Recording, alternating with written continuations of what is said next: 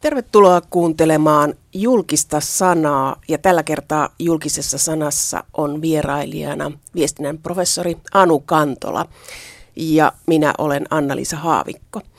Anu, aloitit Helsingin yliopiston viestinnän professorina marraskuussa. Onko sinulla mediavaltaa? No tietenkin on siinä mielessä, että tämmöiset proffat ja asiantuntijat helposti mediaan pääsee ja siellä saa sanansa sanoa, että tietenkin sillä on sitten, se on kokonaan eri asia, mitä valtaa sillä on tai mitä vaikutusta sillä on, mutta, mutta kyllähän tässä asemassa hyvin äänensä saa kuulumiin, jos haluaa. Tämä hakuprosessi kesti vuoden, oli 26 hakijaa. Mikä siinä kiikasti, että niin kauan haettiin Helsinkiin viestinnän proffaa? No sehän on vähän kuin Paavia valittaisiin, kun professoria valitaan. Että se on vähän semmoinen vanhakin perinne tietysti yliopistolla. Ja mm, se oli kansainvälinen haku, siinä oli kansainväliset asiantuntijat, jotka lukee sitten ne mm, meillä oli melkein 30 hakijaa ja ne on ympäri maailmaa ne hakijat ja siinä on sitten artikkeleita tai julkaisuja joita kansainväliset arvioitsijat kolme arvioi ja lukee ja kirjoittaa niistä lausunnot. Ja sitten oliko siellä viiden professorin kopla, joka sitten valitsi ja mietti ja sitten se meni pikkuhiljaa ylöspäin sinne dekaaneille ja rehtoreille ja sitten valkoinen savu vuoden päästä nousi piipusta. Että tietenkin nämä on tämmöisiä niin kuin vanhoja perinteitä myös yliopistolla.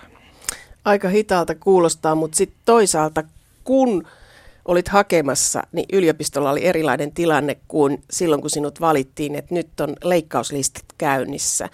Ja siitä puhutaan, että journalisteja on liikaa, mutta olet viestinnän professori. Onko viestinnän ammattilaisia liikaa? No ei missään ta- tapauksessa. Että tota, journalismi tällä hetkellä tietenkin on vähän ongelmissa, mutta se liittyy ehkä tähän niin kuin kansallisen yhtenäiskulttuurin murentumiseen ja tämän suuren yleisön onko se sitten ohentumassa tai kaventumassa siihen kysymykseen. Ja, mutta että viestinnän ammatit ei kyllä katoa, vaan pikemminkin lisääntyy. Et siitä me tietenkin ollaan tyytyväisiä, että, että melkein missä tahansa ammatissa nykyään pitää viestiä ja, ja tota noin, niin niitä taitoja kyllä tarvitaan. Sä oot kirjoittanut aika paljon journalismista ja siitä, miten viestintä vaikuttaa siihen, tämmöisestä vaikuttavuudesta, niin oletko itse nyt kouluttamassa lobbareita? No kyllä, sieltä joku lobbariksi voi lähteä. Että meillä on ajatus se, että me yritetään kouluttaa ihmisiä, jotka monipuolisesti pystyy toimimaan julkisessa elämässä ja käyttämään ääntä siellä ja erilaisia organisaatioita tietenkin, on ne sitten yrityksiä tai tai tota, noin julkishallinnon tai kansalaisjärjestöjen organisaatioita, niin palvelee sitten laidasta laitaa ja myös journalisteiksi moni meiltä lähtee. Miten tällaisia viestinnän ammattilaisia koulutetaan? Mikä siinä on se pääjuttu? No tota, kyllä se pääjuttu on yrittää ymmärtää, että mikä yhteiskunta on ja miten tämä yhteiskunta toimii. Ja tietenkin keskittyen siihen, että miten julkisuus ja mediat toimii. Ja, ja tota, että missä tahansa viestinnän ammatissa täytyy pystyä hahmottamaan se, että, että mistä yhteiskunnassa on kyse, miksi täällä puhutaan sillä tavalla, kun puhutaan ja mitkä on ne voimasuhteet siellä julkisuudessa ja ketkä siellä haluaa ääntä käyttää ja millä tavalla. Ja tietenkin sitten täytyy itse oppia myös tiivistämään se oma asia ja esittämään se sillä, että joku muukin se haluaisi kuulla. Mutta aika paljon on puhuttu siitä, että nykyään tarvittaisiin enemmän opetusta vastaanottajille kuluttajasuojan takia tällaista, niin kuin, että on sosiaalinen media, sitten on viestinnän ammattilaiset, jotka vaikuttaa politiikkaan, talouteen ja sitä kautta journalismiin erittäin paljon. Tarvittaisiko tämmöinen kuluttajavalistus? Kyllä, kyllä, että tuota, puhutaan tämmöistä promootiokulttuurista, että nyt kaikki promoo itseään, yksittäiset ihmisetkin ja kaiken maailman instituutiot. Ja kyllä tietenkin kuluttaja on tällä hetkellä vähän hullussa tilanteessa, että aika villi, villi maailma tällä hetkellä ja, ja tota monta esimerkiksi journalismin nimissä tehdään journalismin näköistä tavaraa, joka sitten ei oikeastaan ole ollenkaan journalismia. Ja sitten miten viestintä ja journalismi eroaa. Ja silloin kun sä opiskelit 80-luvulla, niin median valta oli hyvin toisenlaista. Että median portinvartioita oli lehdistö ja sähköinen media. Ja sitten oikeastaan aika vähän oli muuta, että kansalaisjournalismi oli nousemassa – lopparit oli näkymättömissä tai niitä oli vähemmän, sosiaalista mediaa ei ollut. Niin mitä sä sanoisit Anu Kantola, viestinnän professori, missä se mielipidevalta nykyään on, kun sitä on hajautettu toisella tavalla tai se on hajaantunut? Niin, se on tosi hyvä kysymys, että meillähän oli semmoinen kansallinen yhtenäiskulttuuri, jossa oli nämä isot instituutiot ja ne käytti sitä mielipidevaltaa ja nythän se on sitten hajautunut eri puolille, että et ei voi sanoa enää, että se olisi niin keskittynyttä ja se ongelma tietysti ehkä on se, että jos se vallankäyttö jää pois sieltä julkisesta elämästä, että, että ne todelliset vallankäyttäjät, just esimerkiksi vaikka lopparit, niin toimii siellä sitten äh, kulisseissa ja ei tulekaan julkiseen elämään. Ja tietenkin nyt kun katsoo tätä vihapuhetta, mikä on vallalla, tai tätä tämmöistä yleistä tuulettelua, joka tuot sosiaalisen median kautta tulee, niin toivoisin, että meillä niin pysyisi semmoinen järkevä julkisuus myös hengissä – että ei kävisi vähän niin kuin tuolla Lähi-idässä, että kaikki järkevät ihmiset katoo sieltä ja sinne jää ne, ne hurjimmat paikalle niin kuin taistelemaan. Että, että me saataisiin pidettyä yhdessä, y, y, niin kuin elossa semmoinen yhteinen tila, jossa kaikki voi tulla keskustelemaan kohtuullisen järkevällä tavalla. Mutta kenellä se poliittinen valta tämmöisessä mielipidevaikuttamisessa, puolueidenkin valta on tämän, tämän kautta hävinnyt, niin missä se on? Kyllä, että mä, mä aina sanon, että instituutiot, niin kuin, tai äh, puhun, että titaanit tutisevat, että tämmöiset niin kuin vakiintuneet isot instituutiot, jotka kuuluvat siihen kansallisvaltioon, eli tota noin, niin kansallisvaltio, sitten äh, luokkapuolueet ja myöskin isot mediat, niin kaikki nämä nyt tutisee. Ja myöskin yritykset on tietysti kovassa paineessa ja liikkeessä. Ja, ja tota noin, niin, tämä tietenkin on heikentänyt tätä eliittien asemaa sillä tavalla, että voisi sanoa, että demokratioista on tullut tosi vaikeita hallita. Että siellä tulee koko ajan kaiken näköisiä yllätyksiä. Samaten yrityksille tulee paljon yllätyksiä, tulee kaikenlaisia poikotteja ja skandaaleja koko ajan. Et me katsottiin tutkimuksessa näitä talouden ja politiikan päättäjiin kohdistuvia skandaaleja 70-luvulta tähän niin kuin 2000-luvulle, niin joka vuosikymmen niiden määrä on tuplaantunut, eli ne on lisääntynyt todella nopeasti ja rajusti. Ja ne on käynyt myös vaarallisiksi sillä tavalla, että päättäjät joutuu yhä useammin sitten astumaan alas skandaalin seurauksena. Että mä oon puhunut jopa tämmöisestä niin eliittien yksinäisyydestä, että, että he joutuu siellä sitten tota, toimimaan nykyään välillä aikamoisessa kuplassa ja, ja se yhteys siihen kansalais yhteiskuntaan on ehkä vähän ohentunut. Nämä skandaalit on tullut osaksi viestintää ja journalismia ja skandaali myy samalla tavalla kuin tämmöinen uhka. Mutta käytetäänkö näitä skandaaleja toisten kampittamiseen? Ainakin Yhdysvaltojen presidentinvaaleissa se näyttää hyvin selkeältä, että tämä odotetaan, että mistä löytyy se törkykasa, jolla toinen kampitetaan. Että se on osa politiikkaa tämä saastuttaminen. Kyllä nämä pommit on, niin kuin, kyllä ilman muuta niitä käytetään. Ja, ja tota, jos vaan sa- tehdään tutkimusta Jenkeissä varsinkin, niin kuin tarkkaan tutkitaan taustat ja jos vaan löydetään jostakin. Ja usein myös tehdään niin, että vaikka ei mitään löydetäkään, niin nostetaan se epäilys ja saadaan tämä ihminen kameroiden edeen kieltämään, että ei, en ole sekaantunut lapsiin. Niin siinä saadaan jo heitettyä se niin kuin varjo päälle, vaikka ei siinä olisi mitään perää. Että, että se on kyllä hyvin tota, tietoista toimintaa ja, ja tota, sitä harrastetaan länsimaissa paljonkin. Kuinka pitkällä Suomessa ollaan tässä, jos ajattelee näitä viestintätoimistoilla on tällä hetkellä paljon valtaa ja iso rooli politiikassa, mutta kuinka paljon tämmöinen niin tahraus mentaliteetti on tullut suomalaiseen politiikkaan? Etsitäänkö viestintätoimistossa toisten taustoista aukkopaikkoja, sellaisia niin kuin moraalisesti epävarmoja no, alueita? No tota, en, mä, en mä vielä ole sitä huomannut oikein Suomessa. Et Suomessa ehkä se, mikä näitä skandaaleja on nostattanut, on media itse ja journalismin talouskriisi. Että, että tota, journalismin täytyy ansaita oikeutustaan olla olemassa yhä enemmän sillä, että se on ärhäkkää ja kovaa ja se aiheuttaa näitä isoja skandaaleja. Ja, ja sitten siinä on myös se, että kaikkien on oltava mukana aina, kun jo, jossakin joku kohu lähtee. Että ei, voi, ei, ole, ei ole mahdollista jäädä siitä pois, koska silloin voidaan ajatella, että toi on ihan vanhanaikainen media ja ei ole niin mukana ajassa. Ja, ja sillä näkee, että näistä skandaaleista monet toimittajatkin, kun mä oon toim- journalisteja tutkinut, niin sanoo, että itsekin hirvittää se, että kun se pyörä lähtee pyörimään, niin sitä ei voi mikään, mikään enää sitten pysäyttää, että, että, että se lähtee vyörymään. No siinähän on myös toimittajista sanottu, että toimittajat ovat kilpailleet päiden pudotuksilla, mutta pitääkö tämä paikkansa sinun mielestäsi, kun olet tutkijana seurannut tätä? No tietenkin se kuuluu siihen ammattikuntaan. Jokainen ammattikunta luo nämä omat sankarinsa. Ja mikä nyt on sen hienompaa kuin saada pääministeri pudotettua. Sankaritarinoita toimittajille ja niin. poliittinen valta niin. vaihtuu. Mutta sä oot myös sanonut, kirjoittanut tällä tavalla, että media on muuttunut skandaalikoneeksi, joka tuottaa kohuja entistä herkemmin. Pitääkö tämä todella paikkansa, että media on skandaalikone? No kyllä se, se oli ehkä siinä, me tehtiin tutkimusta just silloin vaalirahakohun aikoihin ja, ja silloinhan niitä tuli koko ajan semmoisia hyvin isoja, reviteltiin monennäköisiä juttuja, vaikka siinä tietenkin oli myös taustalla ihan, ihan asiaa, mutta, mutta et siinä vaiheessa se jotenkin alkoi ylikuumeta. Että tota, mutta et kyllä se tietenkin tämmöisissä monissa skandaaleissa, niin ehkä niihin nyt on alettu vähän sillä tottua, että kohu siellä ja kohu täällä, niin ei sillä nyt ole enää niin väliä. Ja sen huomaa myös, että jos vanhemmat poliitikot, jos he joutuu tämän skandaalin kohteeksi, niin se on heille paljon isompi asia, mutta jotenkin nuoremman polven poliitikot, niin ei enää ota sitä, että se on niin kuin business as usual, että joku kohu tässä nyt on, mutta että, ei, että se hoidetaan ja se hoidetaan kriisiviestinnällä. Ja joku, esimerkiksi Donald Trump hän on vienyt, tehnyt tästä jo ihan taiteen, että, että hänelle niin kuin se kohun herättäminen on se tapa olla olemassa ja kerätä sitä kannatusta.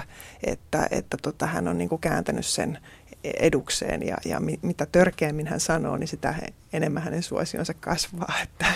Muuttaako nämä kohut myös tällaisia mittasuhteita, että, että niin kuin tekstiviestistä tai taloudellista väärinkäytöksestä tulee saman arvoisia, että sille kohulla ei ole väliä, kunhan se kohu on olemassa.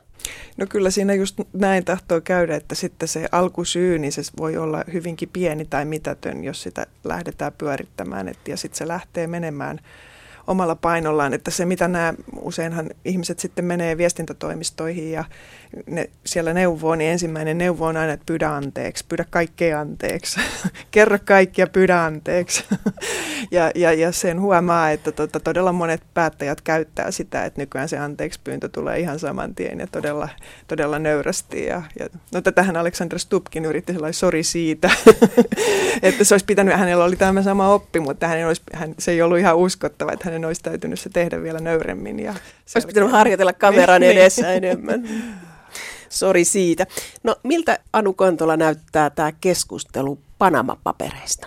No se on minusta hyvä keskustelu sillä tavalla, että, että toihan on tapa, jolla näitä veroparatiiseja pikkuhiljaa voitaisiin ruveta saamaan kuriin, että, että jos näitä tulee eri veroparatiiseista näitä paljastuksia, niin kyllähän se herättää sitten sen poliittisen yhteisön. Ja tuommoinen on tietysti kiinnostava sillä tavalla, että kun se on tuommoinen globaali kohu, ja, ja tota, veroparatiisit on tämmöinen po- globaali ongelma nimenomaan, että ne ei ole yhden kansallisvaltion hallittava ongelma. Niin että luodaan tämmöinen niin kuin globaali julkisuus siitä asiasta, niin, niin tota, se oli mun mielestä aika sillä tavalla kiinnostava ilmiö. Ja, ja täytyy nyt toivoa, että sillä on myös sitten poliittisia vaikutuksia, että kyllähän sillä niin kuin se veri punnitaan aina sit siinä, että miten se välittyy näihin poliittisiin koneistoihin ja, ja demokratioihin sitten päätöksentekoon käytännössä, mutta, mutta ei, mun mielestä se oli ihan hyvä, kiinnostava, kiinnostava avaus tällä saralla.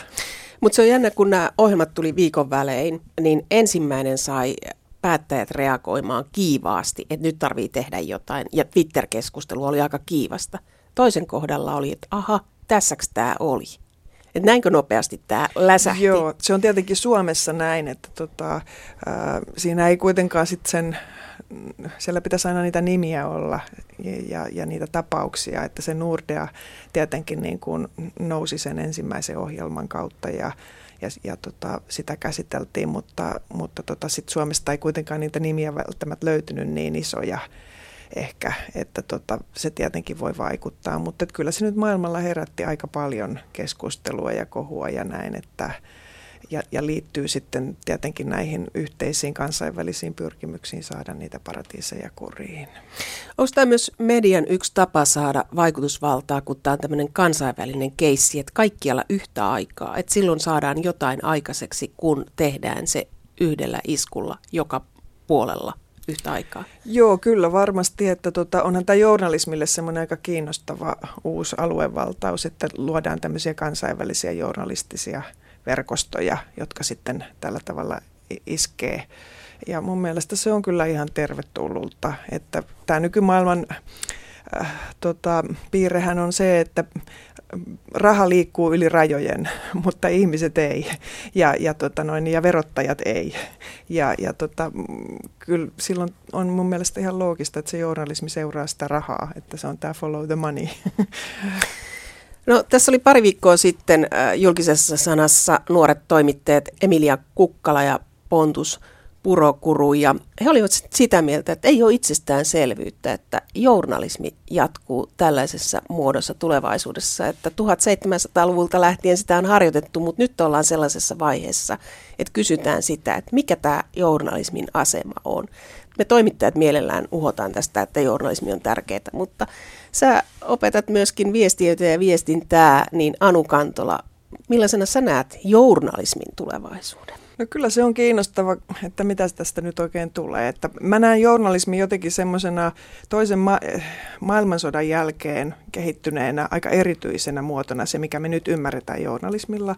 Että toisen maailmansodan jälkeen talouskasvun myötä kehittyi nämä isot mediat ja silloin tuli tämä ajatus siitä, että uutisia tuotetaan niin kuin liukuhihnalta niin kuin teollisesti. Ja silloin sitä ajatusta palveli ajatus uutisesta, joka on neutraali fakta koska sitä voitiin myydä mahdollisimman laajoille yleisöille. Ja journalistit itse rakensi itsestään kuvan niin kuin tämmöisenä professiona tai ammattikuntana, joka sitten objektiivisesti tuottaa ää, faktoja. Ja sehän on vähän samanlainen eetos kuin esimerkiksi lääkäreillä tai insinööreillä tai, tai, tai arkkitehdeillä, että, että monet tämmöiset ammattikunnat vahvistuivat ja kasvoi just toisen maailmansodan jälkeisenä aikana ja tuli oma koulutus ja tuli oma ammattikunta ja omat eettiset säännöt. Ja, että mä näen journalismin jotenkin tällä tavalla historiallisesti rakentuneena viime niin kuin 1900-luvun loppupuolella.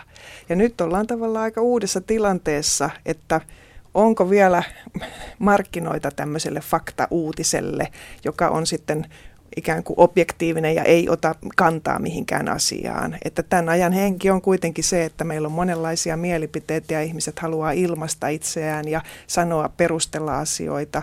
Ja tämän tyyppistä journalismia oli 1900-luvun alussa tai 1800-luvulla. Että journalistit oli tämmöisiä skribenttejä, ja, jotka niin kuin er, perusteli erilaisia mielipiteitä ja, ja tota, kirjoitti esseitä ja, ja näin, että äh, että se voi olla, että journalismi varmaan tässä muuttuu kyllä sitten, että Eli, eli tämä aika, kun 70-luvulla hoettiin objektiivinen journalismi, onko sitä olemassa jossain vielä, Anu Kantola? Niin, se just, että kun mä ajattelen, kun me tuolla tehdään tiedettä ja meidän pitäisi olla jotenkin objektiivisia, kun mä ajattelen, kuinka vaikea on saada jostakin asiasta se ristiriidaton totuus aina esille. Että mä jotenkin ajattelen, että sit kun mä ajattelen, miten journalisti työskentelee hirveässä kiireessä kauhean sähinän keskellä, että, että tota, se objektiivisuus on musta vähän turhan raskas painolasti siihen, että ajattelee, että voisi tehdä vaan sitä pelkkää totuutta. Että kyllä niissä jutuissa aina joku näkökulma on valittu tai se on aina jostakin näkökulmasta tehty siihen jotkut tietyt asiat poimittu. Ja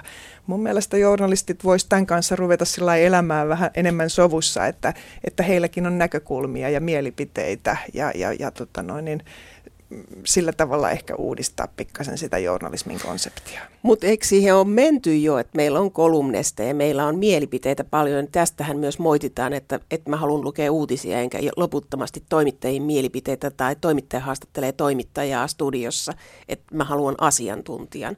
Niin tätä kohti, kun ollaan menossa, tai että to, me toimittajat paljastettaisiin enemmän, mitä me itse todella ajatellaan, eikä istuttaisi tyynärauhallisesti kuuntelemassa, mitä asiantuntija kertoo. Niin useinhan se, useinhan se menee niin, että valitaan se asiantuntija, joka kertoo sitten, että mikä on se toimittajan näkökulma tai mielipide. Mutta tota, äh, mä ajattelisin, että niinku perusteltu mielipide, niin sen arvo ei kyllä katoa. Että, että tota, tietenkin on sitä, että, että jos vaan roiskii jotakin mutu, että musta nyt tuntuu tältä, niin tota, se ei ole kiinnostava lukea, mutta mä uskon, että se mikä säilyy kuitenkin parhaiten on semmoinen, on hyvä, hyvä juttu, joka on niin kuin perusteltu. Ja sehän on silloin myös läpinäkyvä sillä tavalla, että mulla on tämmöisiä ja tämmöisiä lähteitä ja tästä näkökulmasta mä tämän teen, että niin, niin sanottu hyvä lukujuttu vaikka, tai, tai mitenkä sen täällä sitten sanoo sähköisten puolella. Että mä uskon, niin kuin, että semmoiselle hyvälle niin kuin tulkitsevalle näkemykselliselle kirjoittamiselle ja, ja analyysille, niin kyllä varmasti on tilaa tässä nykyisessä sälä sälämaailmassa. Eli journalismin on erottava siitä, mitä kansalaiset tekee, että sen pitää olla ammattimaista ja se pitää taustottaa hyvin ja tehdä hyvin. Mutta sehän on tässä taloudellisessa tilanteessa, kun toimittajat tekee useaa välinettä useaan paikkaan yhtä aikaan. Sähikäiset pannaan tekemään nopeasti.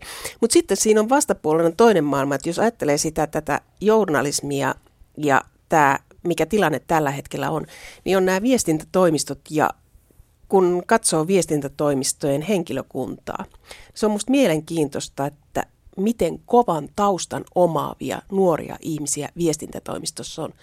Että siellä yleensä lähes kaikilla on korkeakoulututkinto ja useimmilla kaksi korkeakoulututkintoa, kielitaitoa, kokemusta erilaisista paikoista, huippupaikoista, ministeriöstä, sitrasta, jostain muualta. Eli nämä viestintätoimistot on kerännyt tätä NS-nuorison paremmistoa. Kerääkö ne sen palkalla vai kerääkö ne sen sillä, että se on niin vetävää verrattuna journalismiin? No kyllä siinä on varmasti molemmat, että journalismihan on vähän tämmöinen, se oli niin kuin edellisen sukupolven tämmöinen, että tota, suosikki ammatti. Ja mun mielestä siihen liittyy myös tätä, että jokainen sukupolvi vähän luo ne omat kovat juttunsa, että onko ne nyt sitten startuppeja ja viestintätoimistoja ny- nykyisin. Että et, tota, selvästi viestintätoimistoissa on tämmöistä imua. Ja tietenkin myös se, että siellä on hyvät palkat, mutta että siellä myös on tämmöinen hyvä meininki ja ollaan vähän semmoisia niin kuin haastajan asemassa, että ei olla sitä etaploitunutta. Että jos mä menin 80-luvulla Radio Cityin, niin ehkä mä olisin nyt mennyt sitten viestintätoimistoon. Sä oot sanonut, että toimittajan ammatti on hienoin ammatti, mutta säkään et ole päätynyt sitten toimittajaksi, vaan tutkijaksi. Joo, kyllä mä olin kymmenisen vuotta sillä tein toimittaja, mutta mä tykkäsin sitten vähän kirjoittaa vähän pidempiä juttuja. mutta kyllä mä edelleen sitä samaa ammattitaitoa käytän niin kuin kirjoittamisessa, että pystyy hahmottamaan asioita ja mm, paketoimaan niitä semmoisiin luettaviin tai jotenkuten kiinnostaviin et, mm, muotoihin. Että, että mä oon kokenut, että se on mua auttanut kyllä tosi paljon tässä yliopistollakin. Sä oot kansalaisvaikuttaja eli, eliittiluokassa, että sä kirjoitat kolumneja ja sulla on yleisö ja sua kuunnellaan sun asemasi vuoksi, koska sä oot proffa. Joo, siis tota noin, niin, mm, se on musta se on vähän yksilösti, että tota, onko proffa vai ei, että kyllä se mitä sanoo kuitenkin pitäisi aina sitten painaa. Mutta että tietenkin mun mielestä siinä on myös se, että kun mä tuolta nyt yliopistolta sitä palkkaa, niin nostan, niin veronmaksajat ja maksajathan sen maksaa. Ja, ja tota, kyllä mä oon sen verran velkaa sitten näille maksajille, että tota, mä nyt voin näitä ajatuksia niin vaivautua sitten esittämään, jos niitä joku haluaa lukea. Sä teit äh, väitöskirjasi aikanaan managerivallasta ja tutkit sitä, minkälaista oli 90-luvun alun talouspuhe. Ja se oli lama-aikaa, niin millainen kuva syntyi talouseliitin puheissa siitä lamasta? No se ehkä semmoinen yksi keskeinen havainto oli siinä, että, että joka itse asiassa näkyy nytkin tässä talouskriisissä vähän, että, että tota se ongelma oli se kansa, joka oli tullut hulluksi ja, ja langennut rahan houkutuksiin 80-luvulla, että, että siinä kuitenkin oli tämmöisiä isoja rakenteellisia juttuja, että esimerkiksi Suomen Pankki avasi pääomamarkkinat ja siitä ei kauheasti kerrottu ihmisille, jopa tuolla hallituksessa ministerit sanoivat, että he ei tajunnut, että tämmöinen Tarkoitat siis vuoden 1985, kun valuuttalainotus mahdollistuu? Joo, jo pikkuhiljaa siis 80-luvulla laajennettiin sitä ulkopuolista tai tota, kansainvälisen rahoituksen hakemista tai niitä piirejä, jotka sai sitä kansainvälistä lainaa itse hakea. Ja, ja tämä tarkoitti sitten tietenkin sitä, että niin kun se pääomamarkkinoiden sääntely purettiin, mutta että se tehtiin Suomessa aika hissun kissun, nimenomaan Suomen Pankki teki sen. Ja, ja tota noin, niin se tietenkin toi paljon sitä halpaa lainaa markkinoille ja sitten pankki, pankit alkoi vielä kilpailla asiakkaista antamalla niitä halpoja lainoja ja kilpailumarkkinaosuuksista. Ja sitten ihmiset katsoivat, että tuolla on nyt mulle tar- tuputetaan lainaa, niin miksipä mä en lähtisi tätä tekemään. Niin päättäjien, päättäjien voittopuolinen tulkinta oli se, että ihmiset tuli hulluiksi, että, että he ei niin kuin kauhean hyvin sitä järjestelmän muutosta siinä siinä noteerannut ja tietenkin niin kuin inhimillistä, että semmoista omaa vastuutansa niin siinä kovin paljon korostaneet. Eli kun sä tutkit tätä managerivaltaa, niin tämä päättäjien puhe silloin laman kun Suomi rypö lamassa, niin se oli sitä, että tyhmä kansa teki tyhmiä temppuja, että meidän päätöksenteossa ei ollut mitään vikaa tai meidän tiedottamisessa ei ollut mitään vikaa. Joo, kyllä se aika paljon niin kuin tämän tyyppinen oli, oli se tota, tulkinta. Ja, ja tota, tietenkin, ja sitten siinä oli myöskin toinen teema, oli tämä tämmöinen työttömyys, joka silloin lamassahan se nousi, se oli pahimmillaan 20 prosenttia Suomessa, niin että se oli itse asiassa hyvää tekevä kuuri suomalaisille. Että suomalaiset oppi siitä, että nyt ollaan siirrytty uuteen tehokkaaseen maailmaan ja enää tämmöinen lusmuilu ei vetele. No miten se näkyy konkreettisesti? Voitko sanoa jotain konkreettisia esimerkkejä tai muistatko siitä, että minkälaisia lauseita, minkälaista kieltä käytettiin? Että... No, no tämmöistä nimenomaan niin kuin työttömyyteen liittyen, että että se oli hyvä asia, että, että, se, että sairaasta järjestelmästä mentiin terveeseen järjestelmään ja, ja tota, siihen liittyy se ajatus niin kuin markkinoiden tuomasta tehokkuudesta, että aikaisemmin meillä oli ollut tämmöinen Keynesiläinen oppi, jonka mukaan työttömyys on kansantalouden resurssien hukkausta. Kun katsotaan, että meillä on, jos meillä on 500 000 ihmistä työttömänä, niin keinsiläiset ajattelee, että, että siinä menee kansantalouden resurssit hukkaan. Mutta tässä uudessa järjestelmässä, joka oli tämmöinen yksilökeskeisempi ja markkinakeskeisempi, niin ajateltiin, että se on ihan hyvä, jos niitä työttömiä, se, oli tämmöinen sumpetteriläinen luovan tuhon ajatus, että kun niitä työttömiä tulee, niin silloin sieltä karsiutuu tehottomat yritykset ja, ja tota noin, niin tehokkaat pärjää ja että se on ihan hyvä, hyvä asia. Mutta tietenkin täytyy ottaa huomioon, että siinä tilanteessa niin se kriisi johtuu hyvin paljon tästä ulkomaisen lainan tulvasta Suomeen, että siinä ei ollut niinkään kyse siitä, että meillä olisi kauhean tehottomia yrityksiä, vaan että se rahoitusmarkkina meni sekaisin.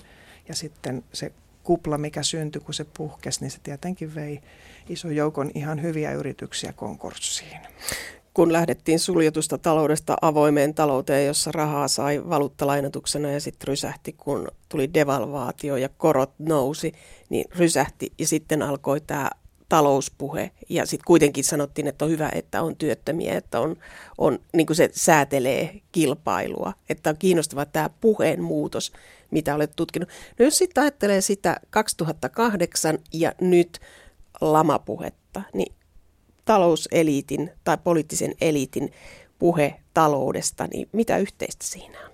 Sanotaan, että nythän puhutaan tästä austeritystä tai menokuripuheesta, niin se oli tietenkin 90-luvun lamassa myös sitten hyvin voimakas. Ja se on Suomessa hyvin voimakas perinne, kun mä oon sitä katsonut, niin, niin tota, meillä on hyvin, mä en tiedä oikein mistä se tulee, onko se semmoinen protestanttinen saksalainen mentaliteetti vai, vai mikä se on, mutta että, vai onko se sitten, että on maamme köyhäsiksi jää, että meillä on aika ankara tämä, tämä tota, suhde talouteen ja kaikki kuluttaminen on pahasta ja semmoinen löysäily, niin se on pahasta, että jos on kivaa, niin se on aina vähän epäilyttävää. Eli tämä san, talouden sanasto on tällaista ankaraa sanastoa, lähes uskonnollista sanastoa myös osittain, mutta tämä kuri on ollut kaikki, kaikissa näissä tapauksissa niin poliittisen vallan ja taloudellisen vallan sanastoa. Mitä muuta sieltä löytyy kuin tämä kuri? No tota, sitten tietenkin tuli tämä puhe innovaatioista ja luovuudesta, että, että silloin 90-luvulla se liittyi tähän sumpeetteriläiseen ajattelumalliin, että, että sitten pitää taloudessa rohkaista uusia innovaatioita. Ja, ja tota noin, niin Suomessahan se kääntyi niin, että meillä sitten valtiovalta jakoi julkista tukea todella paljon yrityksille – joka, että, että ne tekisivät tätä rakennemuutosta. Ja se on mun mielestä semmoinen aika jännä piirre, että ajateltiin, että julkisella tuella siellä oli kaikki Suomen suurimmat yritykset imemässä verorahoja itselleen. Ja kun me katsotaan nyt, että niitä jokunen miljardi varmaan meni, niin, niin tota, että tuliko sillä sitten se rakennemuutos, niin, niin tota, musta nämä tulokset ei ole kovin vakuuttavia. Että tässä on aina tämä, että on tietynlainen retoriikka, mutta sitten on tietynlaiset valtarakenteet, yritykset, jotka toimii. Ja Suomessa tämä on hyvin suurteollisuusvetonen ja he pitää huolen siitä, että he myös saa sieltä yhteisestä kakusta sitten mukavasti imettyä sitä rahaa, kun, kun tota noin, niin sitä rahaa aletaan jakaa. mihin meidän pitäisi äh, kuluttajina tai äh, median vastaanottajina kiinnittää huomiota, kun puhutaan tämmöisestä taloudellisesta lamasta tai taantumasta? Milloin pitää kellot soida? No tota, tietenkin siihen liittyy myös sellaista kriisillä hallitsemista, että, että silloin tämähän on ihan tämmöinen myös johtamisopeissa nykyisin, että luo kriisi, niin, niin, tota noin, niin sillä sä saat sitten asiat menemään läpi. Ja, ja tota noin, niin mun mielestä sitä Suomessa kyllä käytetään, että esimerkiksi silloin 90-luvun lamassa, niin jotkut päättäjät sanoivat, että rahaa piilotettiin silloin, että saatiin se tilanne näyttämään todella vaaralliselta ja ankeelta. Ja, ja tota noin, niin kyllä mun mielestä nytkin niin on ollut niin kuin todella synkeitä ne madonluvut, mitä Suomelle on luettu. Et yleensähän se Suomen toipuminen menee sillä tavalla, että kun kontit alkaa satamasta lähtee, niin sitten se alkaa aika nopeasti se toipuminen. Näin se on tapahtunut ainakin 1900-luvun aikana. Tämä on pieni maa ja se heittelehtii tota, näiden kansainvälisten virtojen mukana että, että tota, se on mun mielestä sillä tavalla vähän vastuutonta se semmoinen pelkän kriisin manaaminen, koska, koska sitten tota, se tietenkin niin kuin ihmisiä lamaa myös ja vie uskoa siitä, että tästä voidaan nousta ja omalla työllä tässä voi, voi pärjätä vielä. Eli se on tällaista ylätason hallintaa näillä sanoilla ja viesteillä. Onko se tarkoituksella suunniteltua vai onko se sattumaa, että se syntyy siinä tilanteessa? Varmaan molempia, mutta tietenkin se palvelee niitä hallinnan intressejä. Että jos me ajatellaan, että esimerkiksi valtiovarainministeriöllä on varmasti se budjetin teko siinä koko ajan nenä edessä ja pitäisi saada jotenkin ne summat siellä mahdollisimman hyvin täsmäämään tai pieniksi, niin, niin se auttaa silloin, että jos sanotaan, että meillä on kova kriisi. Samaten yrityksillä niin sehän auttaa, kun sanotaan, että meillä on kova kriisi, niin sillä voidaan sitten palkkoja painaa alaspäin ja työehtoja painaa alaspäin. Että totta kai sillä voidaan myös sitten ajaa poliittisia tavoitteita, jos, jos tota, niin halutaan. Anu Kantola, sä oot myös tutkinut sitä, että miltä van, valta näyttää, kun se henkilöityy. Miltä valta näyttää? No tota, mulla oli, mä oon katsonut niin kuin vallankäyttäjiä Suomessa toisen maailmansodan jälkeen. Ja siellä on kolme tyyliä, että silloin 5-60-luvulla oli tämmöinen isällinen tyyli, että meillä oli maan isät ja teollisuuden patruunat ja maaherrat oli tämmöisiä isällisiä. Ja, ja tota, sitten 70-luvulla meillä oli byrokraattinen tyyli, että, että jos kaikki, kaikki nojas voimakkaasti johonkin järjestöön tai instituutioon tai, tai johonkin järjestelmään. Oli paljon asiantuntijoita ja oli suunnittelua ja yritysjohtajatkin teki huolellista suunnittelua. Ja, ja tota, sitten 80-luvulla tuli kolmas tyyli, joka oli niin kuin vallankumouksellinen tyyli, että yhtäkkiä se alkoi yritysjohtajista, niin heistä tuli hirveän innostuneita, tämmöisiä vähän pikkupoikia ja villejä, ja he harrasti kaikenlaista intohimoisesti että, ja kirjoitti romaaneja, ja joku oli jo vegaanikin, ja, että, ja kauhea kiire ja vauhti päällä koko ajan, että, että joku Nokian Kari Kairamo varmaan oli paras esimerkki. Hän oli häntä ei edes tahtonut saada valokuvaan, kun hänellä oli niin kiire koko ajan. Millainen on tällä hetkellä vallan eliitti? No tota, mä luulen, että, että no, tässä on niinku tapahtunut, vähän, mun se ajatus on, että nämä vähän vaihtelee ja, ja tota noin, niin tämä vallankumouksellinen tyyli, niin niin, tota noin, niin mun mielestä siinä on nyt näyttänyt, niin kuin, että se on ta- pikkasen niin kuin muuttumassa tämmöiseksi autoritaariseksi tyyliksi. Että jotenkin ehkä on tullut niin kuin sen, se, ne huonot puolet esiin, että maailma onkin vähän kaoottinen ja ihmiset kokee vähän semmoista, että jos tässä ollaan koko ajan liikkeessä ja tekemässä muutosta ja vallankumousta, niin, niin tässä on vähän vaikea, vaikea niin kuin hahmottaa, että missä mennään. Ja, ja sillä mä vähän tulkitsen tätä uutta poliittista tyyliä, onko se nyt sitten kolme ässää, että ollaan aika, aika jämäkkiä ja, ja tietenkin siis kaikki tämä autoritaarisuus sitten, mikä maailmalla on noussut kovassa ja on kovassa kurssissa tällä hetkellä. Sanotaan, että se on ajan henki, mitä kaivataan. 50-luvulla kaivattiin isällistä sodan jälkeisessä maailmassa, mitä nyt kaivataan. Niin onko niin, että sit media alkaa tukea sitä, mitä on tämä yleinen mielipide, että jos joku harrastaa liikuntaa, niin se nousee sillä, että hän on urheilullinen. Sitten seuraavassa hetkessä sillä voidaan lyödä, että sehän on vain lenkillä. Joo, siis mediahan on hyvin epäluotettava. Ja se on ihan tyypillistä, että se nostaa jonkun tota, poliittisen johtajan. Että tämähän on nyt tällä hetkellä näkyy hyvin voimakkaasti, että luodaan semmoisia vähän niin kuin fantasioita uusista nousijoista, että nyt tämä poliittinen johtaja tulee uusi tuore kasvo ja se pystyy meidät pelastamaan. Ja, ja sitten kun tämä ihmisparka ei pystykään lunastamaan näitä, näitä lupauksia, niin, niin, tota, niin sitten hänen annetaan, annetaan mennä ja, ja se kyyti on kovaa, yhtä kovaa sitten alaskin Eli tällaisia pelastustarinoita nyt kaivataan pelastajaa. Siihen liittyy mun mielestä sitten tämä, että, että poliittiset puolueet usein henkilöityy sen johtajansa ympärille. Että kun nämä poliittiset ideologiat on liikkeessä, kun meidän yhteiskuntaluokat on liikkeessä, niin tavallaan ne vanhat ideologiat ja aatteet ei oikein enää pelitä. Ja sitten usein otetaan se johtajan kasvot siihen avuksi.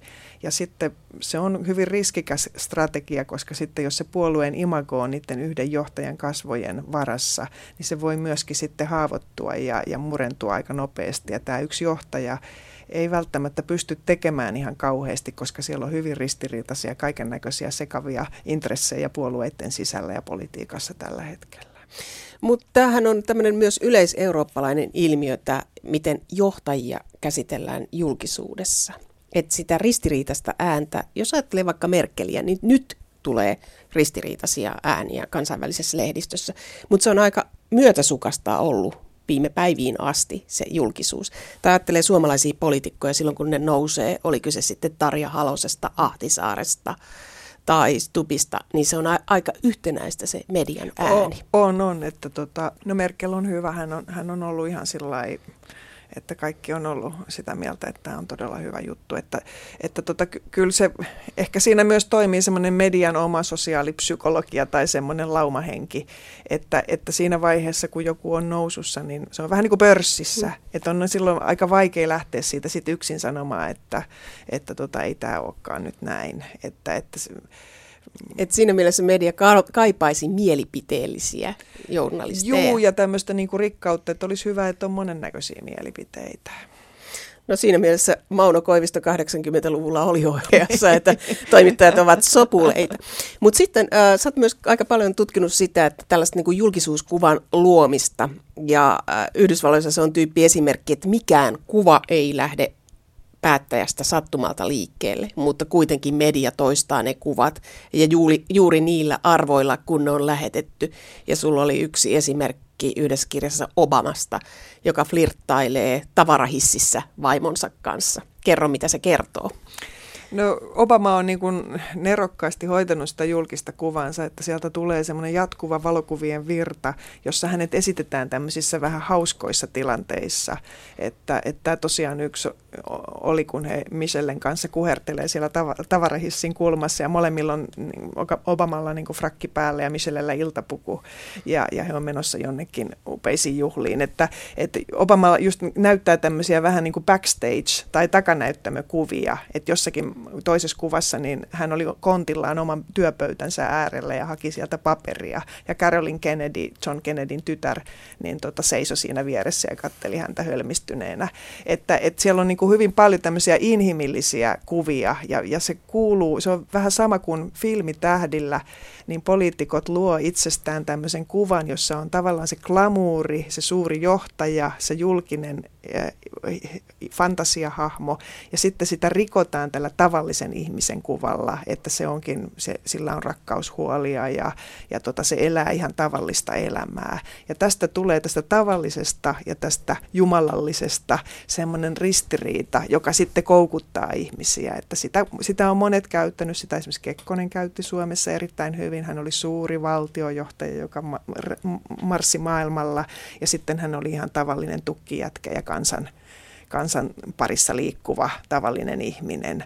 Että tällä, tällä jännitteellä hirveän monet poliitikot nykyään pyrkii pelaamaan, että he esittää itsens, itsestään näitä tavallisia, inhimillisiä, intiimejä piirteitä. Ne on tarkkaa viestintätoimistojen Kyllä, suunnittelemia, että mikä kuva annetaan. Mutta miten Suomessa, onko tämä kuin tarkkaa, että miten poliitikot päästään kuvaamaan tai miten, miten heitä kuvataan? No suomalainen niin poliittinen, se on varmaan Tämä on varmaan niin kuin tylsin poliittinen järjestelmä länsimaissa ainakin, että, että meillä on ehkä se johtuu myös siitä, että kun meillä on nämä laajat konsensushallitukset, niin meillä ei tarvitse poliitikkojen olla semmoisia kovin valovoimaisia tai ei ole tarvinnut olla. Että heillä on ollut tärkeintä se, että he pärjää muiden poliitikkojen kanssa ja pystyy siellä eliitin sisällä rakentamaan se hallituksen. Ja, ja nämä vaalikamppailut Suomessa on aika vaatimattomia, kun tiedetään kuitenkin, aikaisemmin tiedettiin, että kolmesta kaksi menee hallitukseen ja sitten se kolmaskin tulee seuraavissa vaaleissa suun. Että, että niin kuin Suomessa on ollut tämmöinen aika herrasmiesmäinen se politiikan järjest, tota, tapa puhua julkisesti ja esiintyä julkisesti ja se näkyy sillä, että suomalaiset poliitikot, anteeksi vaan, on aika värittömiä sitten. Mutta ehkä he on rehellisiä, että he on värittömiä suomalaisia, että ei tulla tyrkylle. Että Kyllä, olla, joo. Ja, ja ehkä parhaat kuvat on näitä vuoden lehtikuvia, että kaikki katsovat kelloa yhtä aikaa, että joku onnistuu kuvaamaan sellaisen kuvan tai että hämmentynyt soini, että mitä noi tuossa leikkii. Et, et se, siihen päästä, mutta siinä mielessä tämä on, kuulostaa ihan hyvältä, jos viestinnän professori sanoo, että meillä ei ole vielä ihan tarkkaan suunniteltua tätä kuvaa tai maisemaa, mihin, niin. että, että poliitikot tulee sillä, mitä he edustaa mielipiteillä No kyllä voit, voittopuolisesti näitä. Kääntöpuoli on tietenkin se, että meillä äänestysprosentit alkaa olla vähän laskusuunnassa. Ja esimerkiksi Pohjoismaista meillä äänestetään aika laiski, laiskasti, että tota, ähm, täl, tässä mielessä mä oon kehunut vuolaasti aina Timo Soinia, että hän, tuli tällä vähän räväkämmällä tyylillä ja haastoi vallitsevan poliittisen eliitin.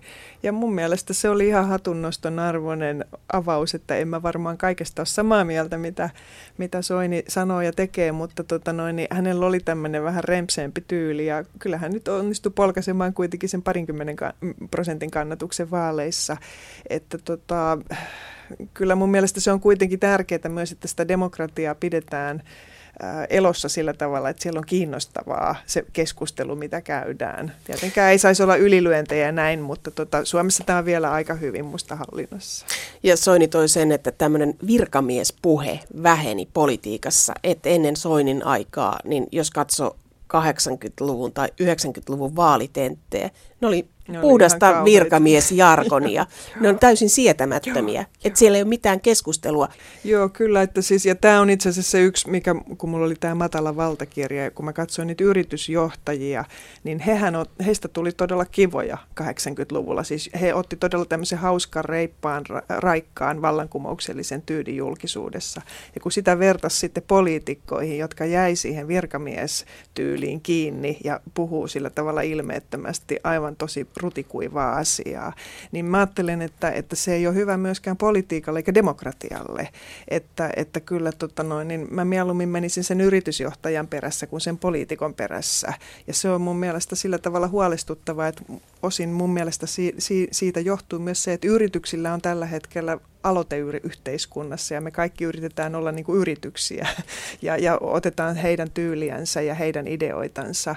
Ja politiikka selvästi on jäänyt tämmöiseksi peränpitäjäksi, joka koettaa sitten jotenkin vähän paikkailla rakoja tai, tai tota...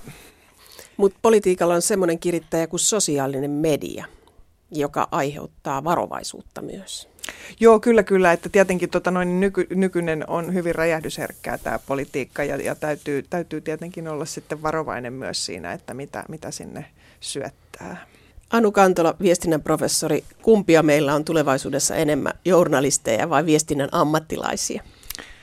No tota noin, niin sanottaisiko nyt, että 50-50.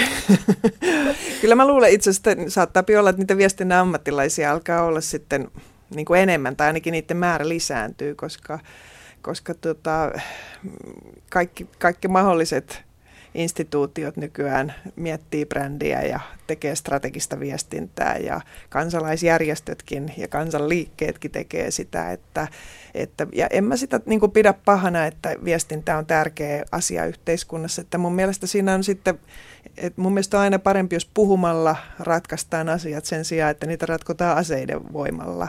Että sehän on hienoa, jos meillä on aktiivinen julkinen elämä ja, ja tota noin, niin eri tahot tulee sinne omilla viesteillään kertomaan, että mitä he ajattelee. Eli me tarvitaan tulevaisuudessa koulussa yhteiskuntaoppia, hyvää suomen kielen taitoa ja medialukutaitoa, jotta demokratia toimii. Kyllä, ehdottomasti. Että mä oon kauhulla seurannut näitä uudistuksia, kun sanotaan, että historia- ja yhteiskuntaoppi pitäisi koulusta jättää pois, niin se ei ole kyllä kovin kaukonäköistä, että, että kyllä me tarvitaan sellaisia kansalaisia, jotka ymmärtää, että mistä yhteiskunnassa on kyse ja heistä tulee hyviä työntekijöitä, että, jotka pystyy niin kuin laaja-alaisesti näkemään sen oman duuninsa, että, että tota, kyllä se on tärkeää.